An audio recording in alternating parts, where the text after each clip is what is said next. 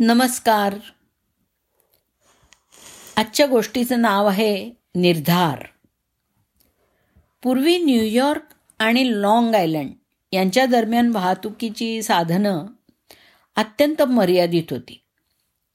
केवळ पाण्यावरूनच वाहतूक करावी लागायची.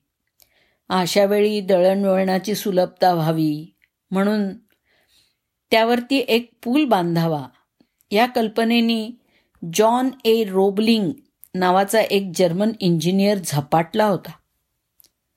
सन अठराशे त्र्याऐंशीमध्ये हा सर्जनशील अभियंता न्यूयॉर्कला लाँग आयलंडशी जोडणारा एक नेत्रदीपक पूल बांधायच्या कल्पनेने प्रेरित झाला होता.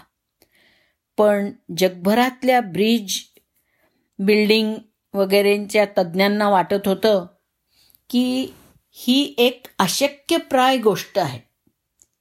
त्यांनी तर रॉबलिंगला सांगितलं सुद्धा की ही कल्पना डोक्यातनं काढून टाक. ते फक्त करता येणार नाही इतकंच नाही तर ते व्यावहारिक पण नाही आहे आणि म्हणूनच कोणीही हे काम यापूर्वी कधी केलं नाही आणि त्यांचा विचार पण केला नाही.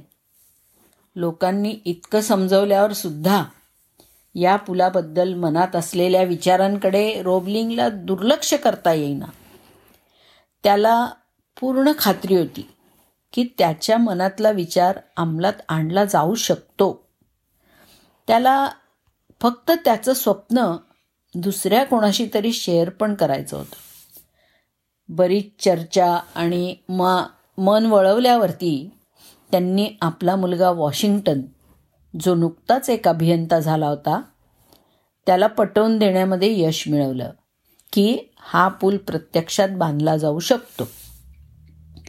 प्रथमच एकत्र काम करताना वडील आणि मुलांनी ते कसं पूर्ण केलं जाऊ शकतं आणि अडथळे कसे दूर करता येतील याविषयीच्या संकल्पना विकसित केल्या.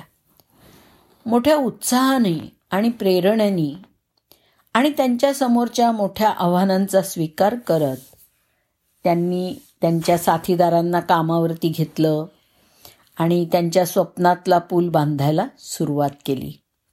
प्रकल्पाची सुरुवात तर छान झाली पण काही महिने काम सुरू असतानाच या जागेवर झालेल्या एका दुःखद अपघातामुळे जॉन रॉबलिंगनी अगदी धसकाच घेतला.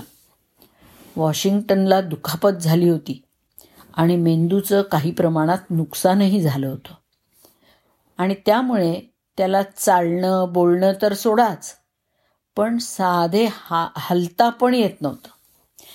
त्यावरती तरी आम्ही त्यांना तसं बजावून सांगितलं होतं पण त्यांनी ऐकलं नाही. त्यांना हे काम करू नका असं सांगणारे आम्ही काय मूर्ख होतो का? किंवा वेडी माणसं आणि त्यांची वेडी स्वप्न. किंवा आणखी त्यांना कळायला हवं की जंगली कठोर दृष्टांतांचा पाठलाग करणं हे मूर्खपणाचं असतं. अशा प्रकारची प्रत्येकाने नकारात्मक टिप्पणी केली होती आणि त्यांना वाटलं की हा प्रकल्प रद्द केला जायला पाहिजे कारण हा पूल कसा बांधला जाऊ शकतो? हे फक्त रोबलिंग्ज आणि वॉशिंग्टन यांनाच माहिती आहे. रोबलिंग्जनी तर धसका घेतला होता. पण अपंग असून सुद्धा वॉशिंग्टन कधीही नाउमेद झाला नाही. पूल पूर्ण करण्याची तीव्र इच्छा त्याच्या मनात ठाम होती आणि त्याचं मत मन नेहमीप्रमाणेच टवटवीत होतं. त्याने त्याच्या मित्रांना प्रेरणा द्यायचा आणि उत्साहित करायचा प्रयत्न पण केला. पण ते सगळेजण या घटनेमुळे खूप घाबरलेले होते. तो हॉस्पिटलच्या खोलीत त्याच्या पलंगावर झोपला असताना खिडक्यांमधून सूर्यप्रकाशाचा कवडसा येत असताना मंद वाऱ्याच्या झुळकेनी पांढरे पडदे अलगद उडून गेले. आणि त्याला फक्त क्षणभरच बाहेरचं आकाश आणि झाडांचा माथा दिसला. त्यांच्यासाठी हार न मानण्याचा संदेशच जणू आहे असं पुन्हा पुन्हा त्याला वाटत होतं. अचानक त्याला एक कल्पना सुचली. पण त्याच वेळेस त्याच्या हे पण लक्षात आलं की तो फक्त एक बोटच हलवू शकत होता. तरीही त्यांनी जिद्द म्हणून त्या बोटाचा सर्वोत्तम वापर करायचं ठरवलं. हे बोट हलवून त्यांनी हळूहळू आपल्या पत्नीशी संवादाची एक भाषा एक संहिता विकसित केली. त्यांनी त्या बोटाने आपल्या पत्नीच्या हाताला स्पर्श केला आणि तिला सूचित केलं की तिने पुन्हा अभियंत्यांना बोलवावं अशी त्याची मनोमन इच्छा आहे. मग त्यांनी अभियंत्यांना काय करायचं हे सांगण्यासाठी तिच्या हातावर टॅप करण्याची तीच पद्धत वापरली. जोपर्यंत पूल पूर्ण होत नाही तोपर्यंत म्हणजे तब्बल तेरा वर्ष वॉशिंग्टननी त्याच्या बायकोच्या हातावर बोट ठेवून त्याच्या सूचना टॅप केल्या. आज एका माणसाच्या अदम्य भावनेच्या विजयासाठी आणि परिस्थितीने पराभूत न होण्याच्या त्याच्या निर्धाराला आदरांजली म्हणून भव्य दिव्य असा ब्रुकलिन ब्रिज वैभवात उभा आहे. अभियंते आणि त्यांच्या टीमवर्कसाठी आणि अर्ध्या जगाने वेडा समजलेल्या माणसावरच्या त्यांच्या विश्वासाला ही मानवंदना आहे.